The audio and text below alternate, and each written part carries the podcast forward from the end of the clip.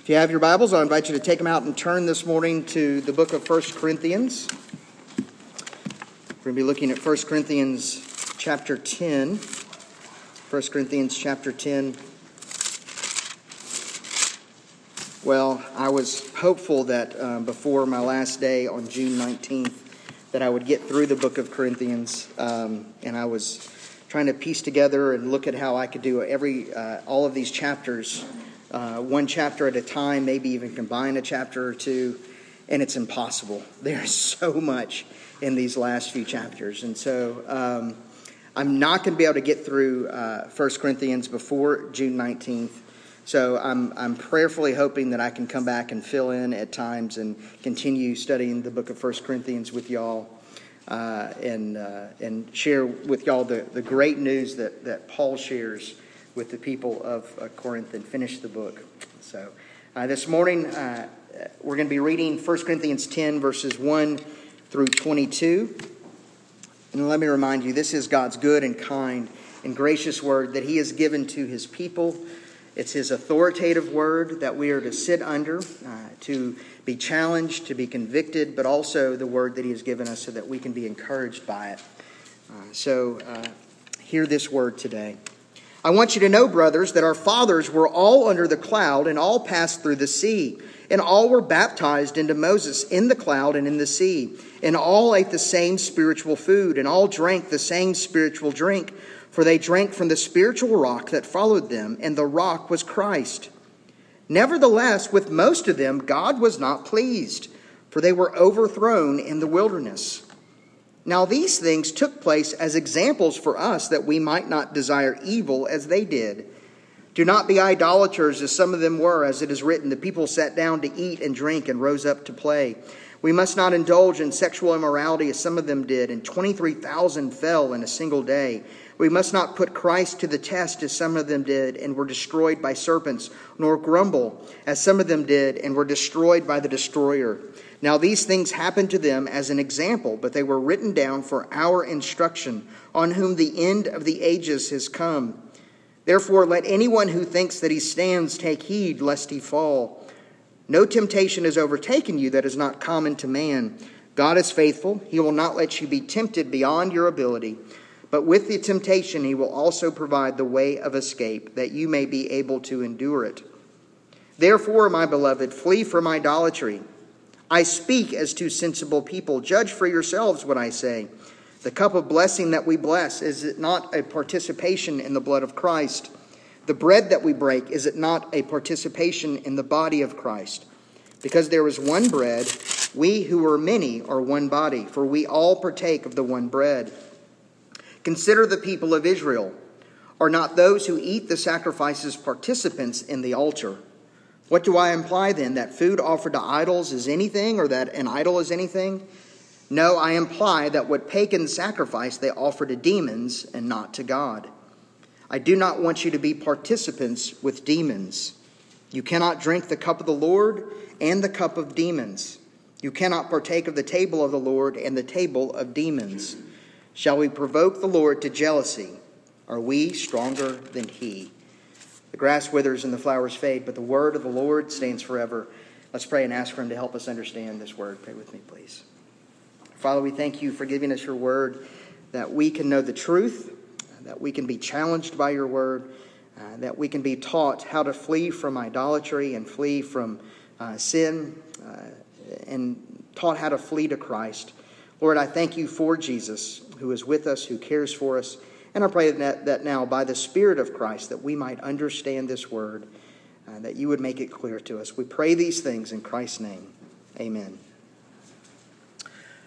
Well, there's two types of people in this room. There's uh, one type likes history, and the other type doesn't like history. I mean, that's just how it goes. Some people like it, some people don't. It's my experience that people who don't like history don't like history probably because more than likely because they had a terrible history professor or teacher at some point. Now, good teachers, and this is true of every subject, what every good teacher does is a good teacher will tell you why the subject matter that they are teaching is important for you to learn. And they'll reiterate that point. This is why it's important over and over. They'll make that point all the time. Uh, well, I, I, happen to be somebody that loves history. I studied history in college. I was a history major. I still enjoy history. Uh, and one of the reasons why I enjoy it is because uh, as a pastor, it's important for you to know, it's important for me to tell you that Christianity is a historical religion that you cannot have Christianity without having history.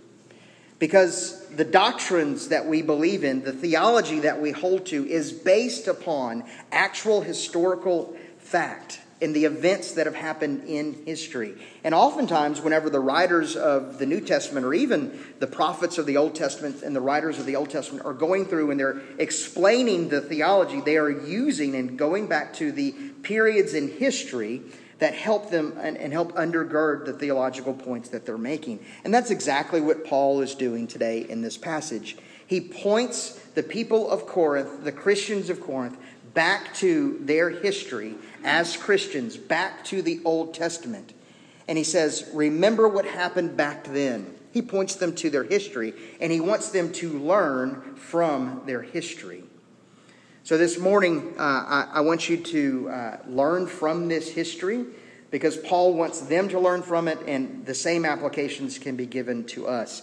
I want to look at this passage in three ways this morning. First of all, we're going to see the historical lesson, kind of the overarching lesson that Paul wants to, uh, to make uh, in verses 1 through 5. And then, secondly, we're going to see the historical examples that he gives to undergird that lesson in verses 6 through 13. Uh, and then finally, uh, he's going to give the historical application in uh, verses 14 through 22. So, the very first thing we're going to see the historical lesson that Paul wants to teach them. And it's not just one lesson. I'm going to try to condense it down to one thing for you to take away.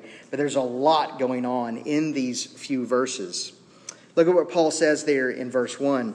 I want you to know, brothers, that our fathers were all under the cloud and all passed through the sea. Um, there's some huge, hugely important um, historical things, but hugely important, um, Julian used a big word today, hermeneutical things that are happening here. Hermeneutics is the study of how you interpret uh, the Word of God, uh, it's, it's the theology of interpretation.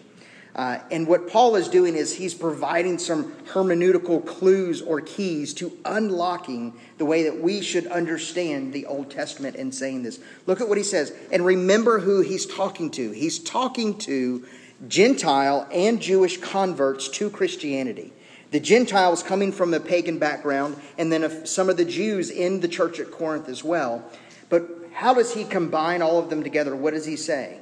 I want you to know, brothers, first of all, saying that we're all in this together. We're all one family, Jew and Gentile alike. And then he says that our fathers were all under the cloud. He takes all of the Gentiles and all of the Jews and he says, We are all in the same family. And he points back to the Jewish people in the Old Testament, to the ancient Jews when they were being brought out of the, uh, of the land of Egypt in the Exodus event. And he's saying, that is all of our history. That is all of us. That was written down for all of us. That we are all in that family of faith, going all the way back to the Old Testament, Jew and Gentile alike. That today the church is the continuation of what is the Old Testament church, is Israel in the Old Testament. And so now we're all combined in that. They are our fathers. They are your fathers in the faith as well. And what did they do? What happened to them? Well, he says they all went under the cloud and all passed through the sea. What, are, what is he talking about there? Well, clearly he's talking back and pointing back to the Exodus event coming out of the land of Egypt and all of the exciting things that happened in the first few chapters of the book of Exodus. When God went into Egypt and subdued the Pharaoh and subdued the gods of the Egyptians, and miraculously brought them out of Egypt by providing for them a cloud that he shrouded them in, that he covered them over in. The shroud was his glory, and he brought them out of Egypt in that cloud. And then they're told, we're told that they were baptized. They went through the Red Sea, and they were baptized into Moses.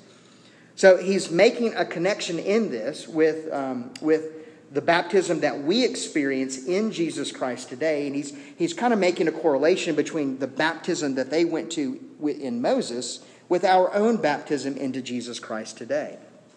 He's combining these things together. And then he goes on and he talks about them um, uh, at verse 3 and they all ate the same spiritual food and they all drank the same spiritual drink. Well, Finally, here in chapter 10, he's about to begin dealing with some of the issues of the Lord's Supper that they were, uh, uh, um, they were mishandling in Corinth.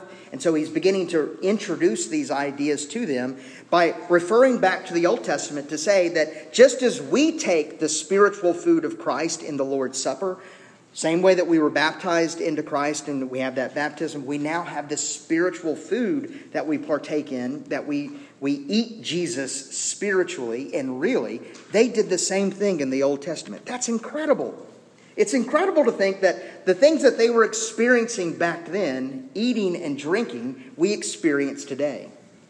There's a lot of times where we will say things like, if I lived back then in the Exodus, if I experienced the things that they experienced, I would know for sure. I would have this solid foundation of faith that I would trust Jesus better than I trust him today. And what Paul is implying here is the experience that they had back then is the same thing that we have. We have the same benefits that they have. Now, yes, we don't see this cloud, and we're not watching the, the Red Sea being parted every day or anything like that. We're not experiencing those sorts of things, but we have the benefits that they had. They ate Christ spiritually, just as we eat Christ spiritually in the Lord's Supper. In other words, they had the means of grace that we have. It's an incredible thing to think about that what they experienced is the same thing that we experience today. Now, we need to learn from this because he's going back and he's saying this is the history of God's people. Just as it used to be for them, it's the same for us, and then uh, same for us he's saying to the, the Corinthians, and now even to us, the same application. They were eating and drinking Christ. Um, that's an amazing thing to think about. Now, he goes on to say some other really important things, and they all drank the same spiritual drink, for they drank from the spiritual rock that followed them, and the rock was Christ. You remember a few minutes ago we read in the book of Exodus where Moses struck the rock? Well, Paul is looking back on that event and he is saying, well, guess what? They drank from Christ. The rock was Christ, that they were nourished by Christ in that. But then there's a warning that comes in verse 5. And this is the historical lesson. Nevertheless, with most of them, God was not pleased, for they were overthrown in the wilderness. Now, notice it doesn't say that um, they did not please God. That's an interesting way that Paul phrases this. He says, with most of them, God was not pleased. Because Paul wants to make sure we understand that God is the primary actor in history, that God is the one that is sovereignly in control. That, yes, the people in the ancient days, the people of God in the ancient days, were um, sinful humans and they did displease God, but God is the primary actor, and He was not pleased with them. And what was the result? That for that comes at the end of verse 5 needs to be this is what happened to them. They were overthrown in the desert.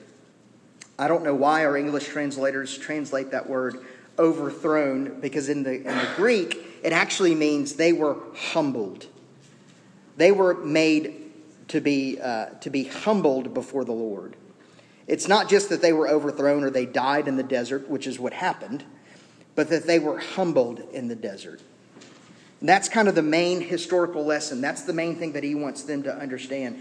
He's been teaching the Corinthians about their own idolatry and their own uh, lack of faith, their own pride. He's been teaching them about all of these things, and he says, You need to learn a lesson from history. Just as the people of God in the old days were under the cloud and were baptized into Moses, and they ate and drank the same spiritual drink uh, that we have, guess what happened to them? That, well, the Lord wasn't pleased with them, and they were overthrown in the desert. Be careful. Here's your warning. You can come to church week after week after week. You can participate in the means of grace that God has graciously given to his people. You can partake in the Lord's Supper and spiritually, or you, can, you can think you're partaking in Jesus Christ and yet not be a member of Jesus, not be part of the, the people of God, just as they were in the Old Testament. And you may be in danger of being overthrown by God, of being humbled before God. There's a warning, and he says, Be careful. Be careful. All right, so that's the application to us. If God was displeased with them, he most certainly can be displeased with us. The main thing is they refused to be humbled before God, they lacked faith, they didn't trust in the Lord. So, are you humble before God? Or are you in danger of being overthrown in our current wilderness? First thing, the, the historical lesson. Secondly, we see the historical examples that he gives. Now, uh, he actually gives four examples here, and he connects four different types of sin that all have the root in the same sin. And I'll, uh, I'll try to do this um, fairly quickly. Um, four examples of the failures of our fathers in the wilderness. Um, now, why did these things take place? Verse 6, he tells you why these things took place. Look at verse 6. Now, these things took place as examples for us that we might not desire evil as they did. This is incredible history. Why have the events of God's people taken place the way that they did? Why did the Old Testament events take place? Why did all of that stuff happen? Well, there's lots of different reasons why that happened. The first reason is for the glory of God. Why does anything happen? Well, it happens because it brings glory to God. That's the first answer to that. And there's other reasons why things happen, but Paul says if you want to have uh, uh if you want to understand your Old Testament here, you need to understand that all of this happened to be an example to you. And then it's a negative example, but it's an example. The lives of those people are for your benefit. That when God was sovereignly, providentially bringing these people through the desert, He had you in mind as He was doing that thousands of years ago. That's incredible to think about. That God has did that to them for your benefit. So if God did that, and he has been working all of history out for your benefit, don't you think you need to pay attention to it? Don't you think you need to listen and pay attention to what was going on? Well, yes, you need to pay attention to this. So, what are the four things that happen? I'll just give you the kind of the, the uh, overarching sin that uh, he talks about in these things. The, the four examples, the four things are idolatry, sexual immorality, uh, testing of God, and grumbling against God. Uh, the first one, he says, uh, we, these things took place that we might not desire evil as they did. Do not be idolaters, verse 7. So, where were the people of God in that period of time in the wilderness? Idolaters. Well, they were idolaters throughout, but there's the one period specifically in Exodus 32, the golden calf episode, where Moses is up on the mountains and the people go, He's gone, He's left us. Aaron, make us something that we can worship. And Aaron obliges them and he makes them a golden calf that just happened to be one of the gods that they worshiped in Egypt. It's idolatry. They bowed down and worshiped a different God. Secondly, immorality. Numbers 25. Um, if you want an exciting book to read, go read Numbers. It's incredibly exciting. There's there's some parts in there that you go, well, that didn't seem very exciting. But then you get things like uh, Numbers 25, when the people decide uh, that they've, they've had it with worshiping Yahweh and they just don't want to do that anymore. They start interacting with the Moabites and they go, let's just start worshiping Baal along with them. And it just so happens that the worship of Baal included sexual immorality and visiting prostitutes and that sort of thing. And so the people, primarily the men, decided that that's what they were going to do. And so many of them went and did that. God was angry with them, uh, and uh, 25, what is it, 23,000 of them died in a single day because of their immorality. Going on from there, he talks about we must not put, verse 9, we must not put Christ to the test, as some of them did, meaning in the Old Testament, prior to them understanding and knowing who the Messiah would be, he says, even back then, they were putting the Messiah to the test. They were testing him. Why? Because Jesus Christ is God. He is Yahweh. He was with them in the wilderness, and they put him to the test. And what did they do? Well, they were destroyed by serpents. I love that episode, Numbers chapter 21, with the bronze serpent, where they're grumbling and complaining about Moses and about their leaders, and they're complaining about God and the food that they have. You know, just your average, everyday grumbling and complaining. They just don't like how God has situated things for them. And so God says, okay, that's fine. And he sends serpents among them, and all the people start getting bitten by serpents, and they go crawling to Moses saying, Pray for us, pray for us. And God says, Fine, I'm going to heal you. Moses, make a bronze serpent, stick it on a tall pole, and if they look at the serpent, they'll be healed. That's wild. That's crazy stuff. Well, why did they do that? Because if you get bit by a serpent, what do you need? You need medical attention. And God says, No, actually, what you need is faith. The very thing that they lacked. Looking at the serpent required faith. And so he says, Look at the serpent and you'll be healed. Numbers 21. Why did God send them those serpents? Because they tested him. They grumbled and complained against God. And then the last thing, the last thing that he talks about is, of course, uh, just straight on grumbling in Numbers chapter 16. In Numbers 16, they grumble and complain against God again. And what does God do? Uh, he sends a plague among them. But he calls it the destroyer. The destroyer goes among them. And this is the same destroyer that God sent among the Egyptians to kill the firstborn, the plague of the firstborn. You see, what we learn from this is that God's people deserve death, just as those in uh, uh, those of the Egyptians deserve death, deserve death. And so God sends the destroyer among them, a plague among them, because they grumble and complain. Why? Because they lack faith.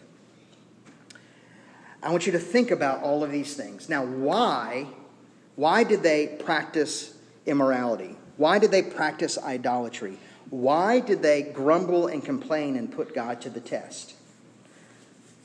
I think it makes sense to us about why they did that.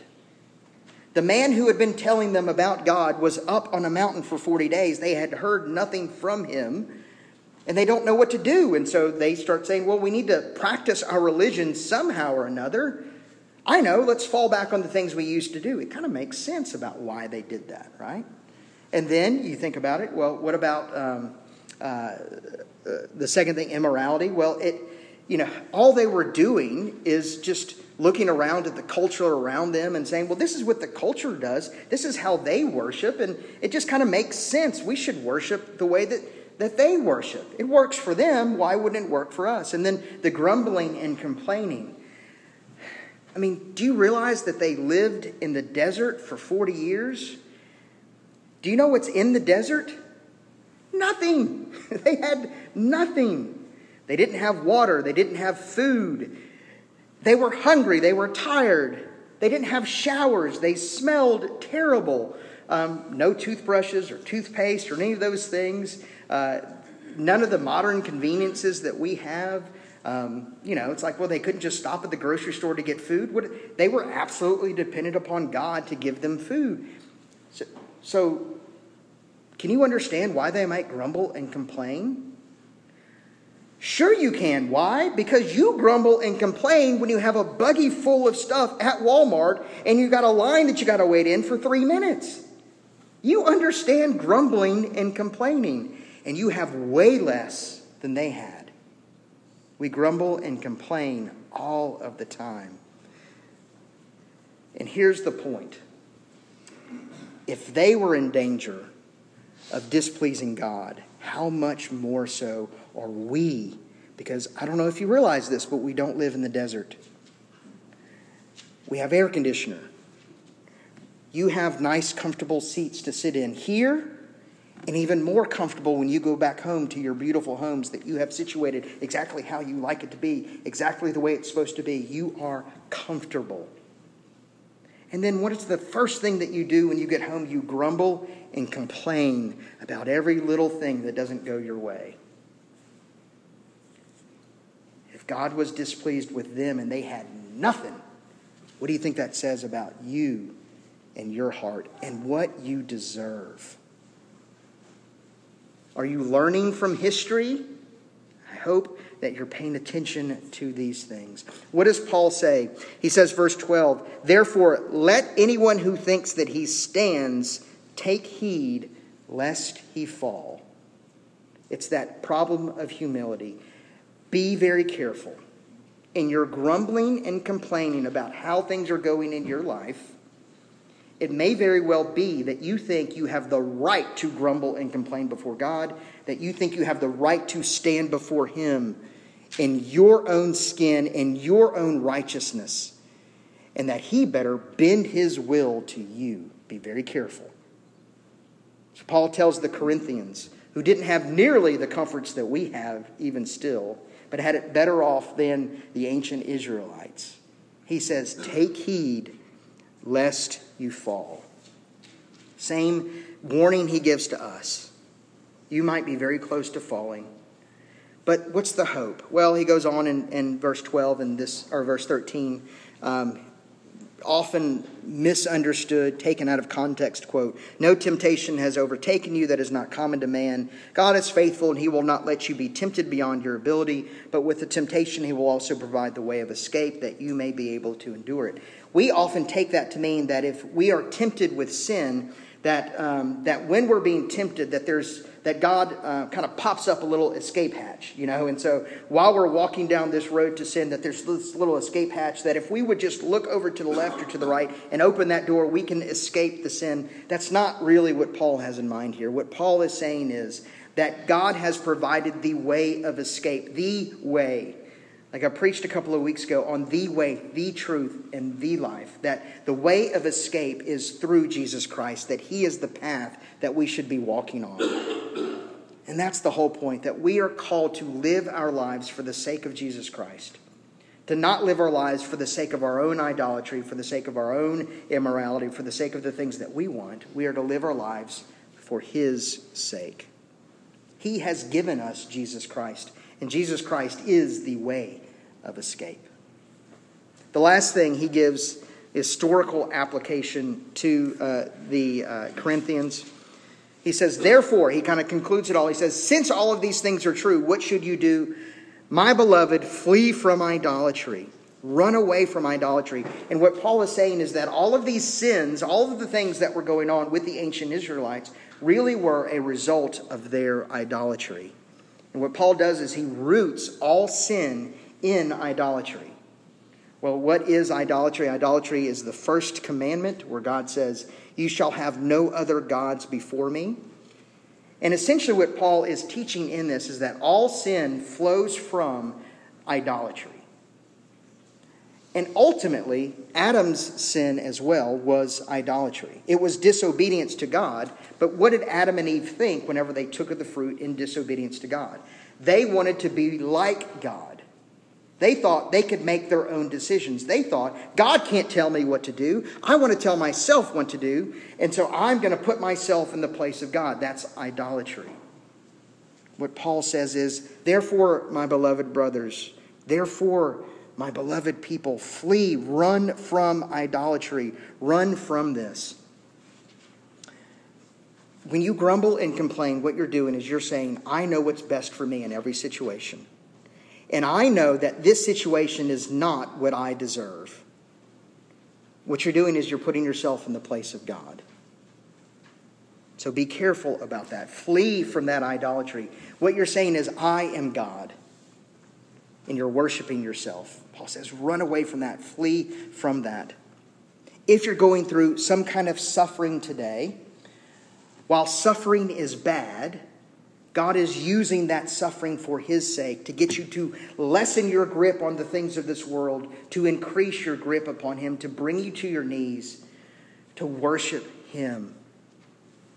Paul's antidote to this idolatry, this, this tendency that we have to idolatry, is to think about the Lord's Supper. It's an incredible thing that he, he says. When was the last time you thought about the Lord's Supper and trying to flee from sin? You probably don't do that, but Paul says, well, think about what happens in the Lord's Supper. You are participating with the Lord in the Lord's Supper.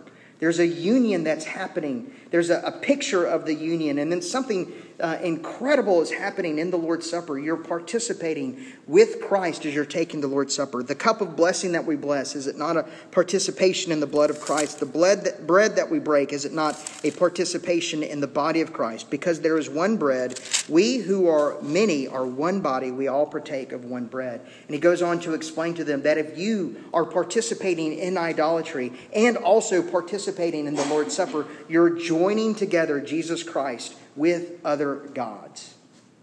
And he says you can't do that. You need to think about who you are in Christ, that he has accomplished this union of you with Himself and your union with other people. And it's this incredible thing. Think about it. Be renewed in your mind. Flee from idolatry and flee to Christ. He goes on to talk about this, this whole idea of eating um, uh, meat sacrificed to idols. And that was how he began this in chapter 8, because some people said, it's no big deal. And he says, if you think it's no big deal, you need to realize what you're doing if you're not really thinking through what you're doing, if your conscience hasn't been informed about these things, then you're combining Jesus Christ with the demon, and you cannot and you should not do that. Flee from idolatry. Flee from temple worship. Flee from pagan worship. And you say, well, we're not pagans. We don't have pagan temples anywhere around us. We're not surrounded by pagans. Oh, yes, we are. We are surrounded by pagans everywhere we go. We are surrounded by temples everywhere that we go. A couple of years ago, I was driving some people through Baton Rouge and I was showing them the campus of LSU. And I had them, we were on Highland Road, and, and I had them look over to the right. And there you saw um, Tiger Stadium in the distance, beautiful majestic Tiger, Tiger Stadium as the sun was going down right behind the stadium. It, it was incredible. And I said, That's the largest church that we have in the state of Louisiana. There's 100,000 people that gathered there for worship. And they said, Really? What's the name of the church? And I said, It's the LSU football team. What's happening Saturday night? It's worship. How often are we bowing the knee to all of these other idols that we have? Sports, family, money, our bank accounts, bowing the knee to these other idols, meanwhile maintaining and trying to pretend that we believe in Jesus Christ, that we trust in Jesus. We make our temples out of so many things. They actually had temples that they know to, knew to avoid. But we participate in all of these things and give our heart to these things, thinking that it's okay to give our heart to everything and then also on Sunday mornings to give our heart to Christ we need to be careful lest we fall. In conclusion, uh, this is for you and for me. This is for all of us to understand that our heart's tendency is to idolatry. Our heart's tendency is to run after and flee after everything but God. And at the center of that, we try to put ourselves. What's the antidote? How can we be cured of our idolatry? Well, we need to go back to the rock. We need to go back and think about Jesus Christ. And in Exodus uh, chapter 17, where we were reading about that earlier, and I want you to go back and read it. The people are grumbling against God. They're complaining against God. They had just been brought out of Egypt, out of their slavery, and within a matter of days, they're saying, This isn't good. We don't like this, God. Why would you do this to us? And God says, I'm going to provide water for you. Moses, get your staff, get some of the elders, go stand in front of the rock. And what does he ask him to do? He says, strike the rock, hit the rock. And there's this little part in there that we oftentimes miss where God says, uh, and our English translators don't get this right. What God says is, I will be on the rock. I'm going to be there on the rock so that when you strike the rock, you are striking God. And when Moses strikes God, what flows from it? Living water, water for them to drink. And they missed it. They missed that God was struck for them. God gave up his life so that they could live.